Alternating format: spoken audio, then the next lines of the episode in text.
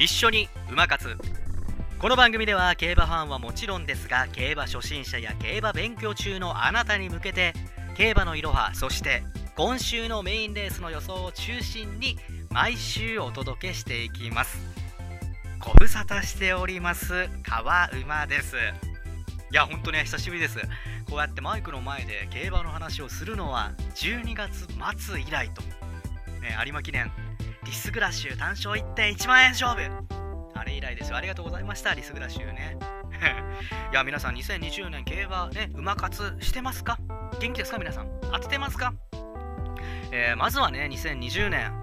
今こういうコロナというこの状況下で毎週競馬が開催されている競馬を見れる競馬を楽しむことができる。本当にねありがたいです。JRA の皆様に本当にね感謝申し上げます。ステイホームでもこうやって競馬が楽しめる。やはりね競馬楽しいですね。うん。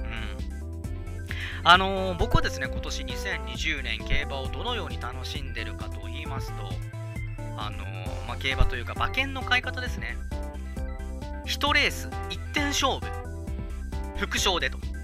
まあ副賞かよみたいなね。3連単でも3連複でも馬単でも単勝でもねえのかと。まあねまあいいんですよ副賞で。いやまあね軸馬を当てるというのは重要ですから。ここまでね129レース予想してきまして59レース的中という。全然当たってねえじゃねえかっていうね。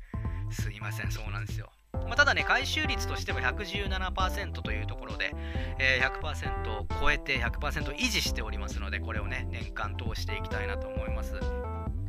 あのまあ、メインレースで言うとですね、これまで高松宮記念、モズスーパーフレア、副賞8.1倍と、あとは桜花賞スマイルかな、7.3倍と。そんな大したことないって。いや、まあね、まあまあ副賞ですからこれぐらいですよ。ね、回収率は一応100%超えてますから許してください。はい。あとはね、まあ、先週のレースでいくと、まずはね、ビクトリアマイルですよ。アーモンドアイ。強かったね。いやー、強かった。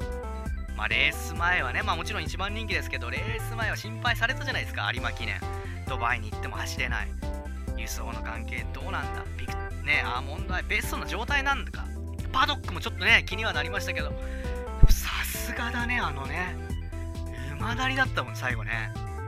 強いわびっくりしましたけど、まあ、僕も本命でしたけどね、まあ、ただ買ったのはサウンドキアラの副賞ということで、まあ、一応ねこれも的中ですけども松山公平騎手ね最高の100点の騎乗でしたよねうん、まあ、ただね G1 だとついつい副賞以外もね買いたくなるんですよすいません お前も有権実行じゃなくてねダメじゃねえかみたいなのありますけども、そうな3連符買っちゃいましたね。アーモンドアイ、サウンドキアラから3点ですね。ノームコア、プリモシーン、ラヴズオンリーユーというところで、まあ、一応3連複はね、ゲットというところで、まあ、ノームコアもね、東京1600はやっぱさ走るね、さすがね。さすがノリと。レースのことをいっぱいね、いっぱい話したですね。今日の G3 平安ステークスも面白かったよ。レースメンバーも面白いし、59キロ背負ってオメガパフュームとゴールドドリームどうなんだ？いやー、オメガパフューム強かったね。4コーナーの手応えはさすがと。まあ、一応僕はゴールドドリームで的中ということですいません、長くなりました。ということで、リスナーの皆さん、これからですね、競馬を楽しむ活動、馬活、一緒にしていきましょう。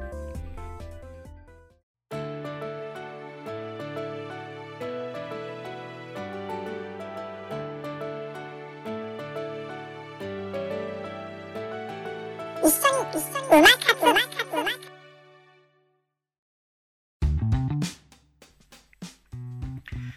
活で明日開催される G1 オークスの展望をしていきたいと思います、えー、前日の前売り一番人気はやはりデアリングタクト桜花賞馬1.8倍ということで果たして無敗の2冠馬が誕生するのか否かというところはもう最大の焦点ですね。ただまあデアリングタクト前走あの桜花賞の重馬場であの足を使ったまあ、あのレースプリを見る限り阪神の16よりも東京の2400の方が確実に、まあ、向いてる、まあ、距離延長はプラスに、えー、作用するんじゃないかなと。そして安城は松山公平ということで今年2020年は乗れてますからね。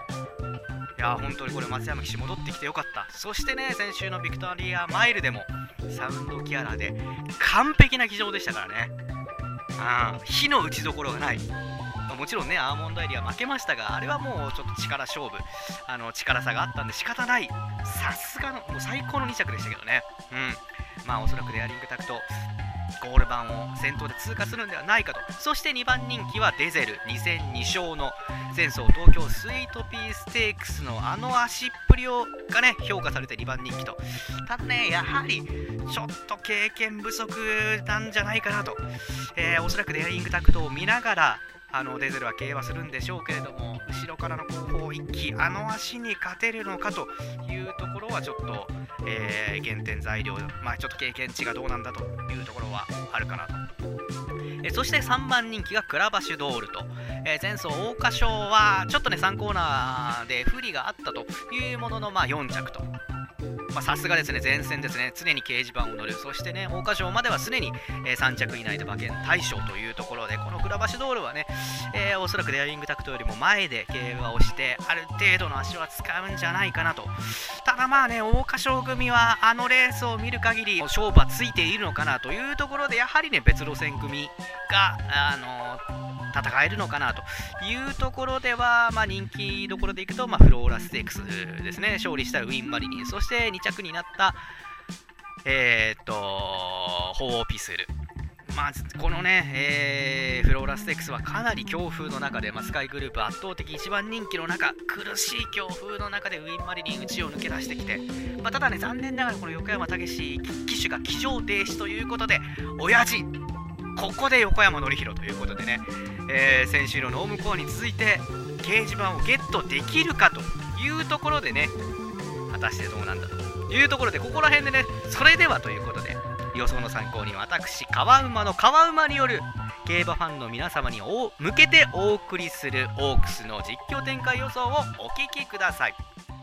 改正の東京競馬場第81回オークス。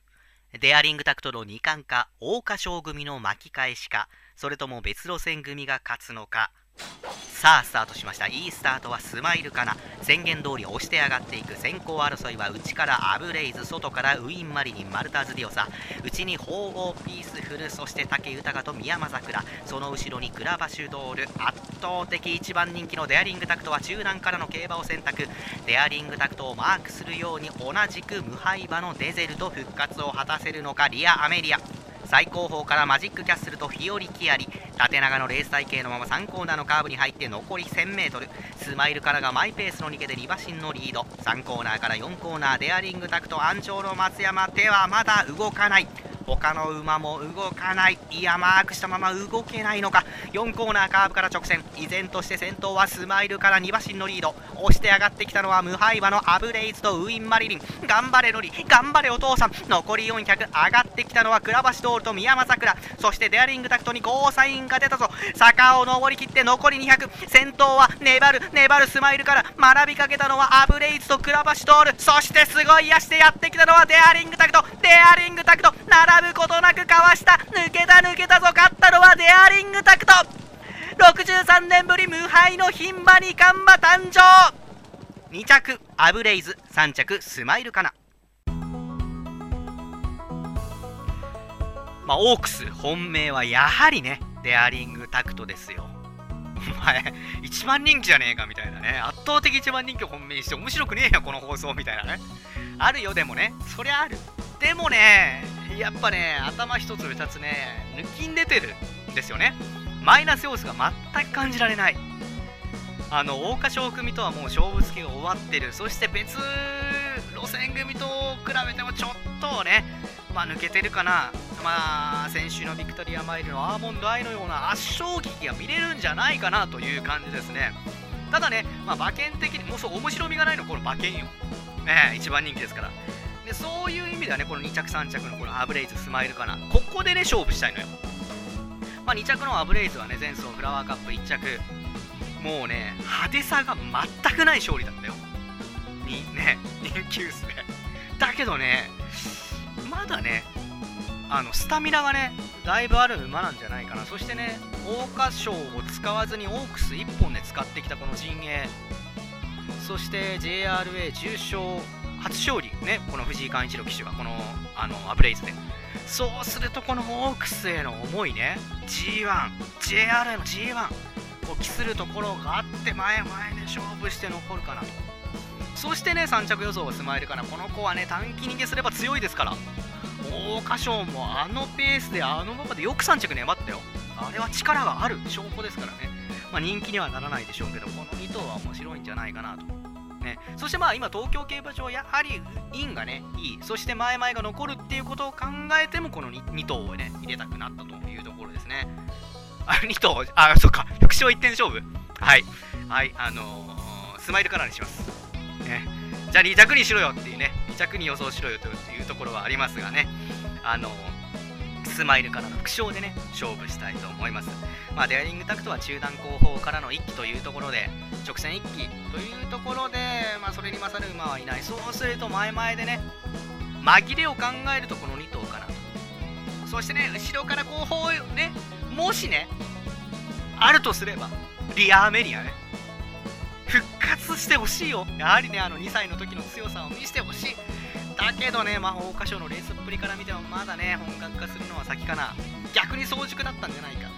いやね、本格化してほしいですけれど、まず明日のオークスは、デアリングダクト、牝馬2冠馬、ね、誕生する瞬間を見たいなと思います。そして松山浩平、頑張れ応援してるぞというところです。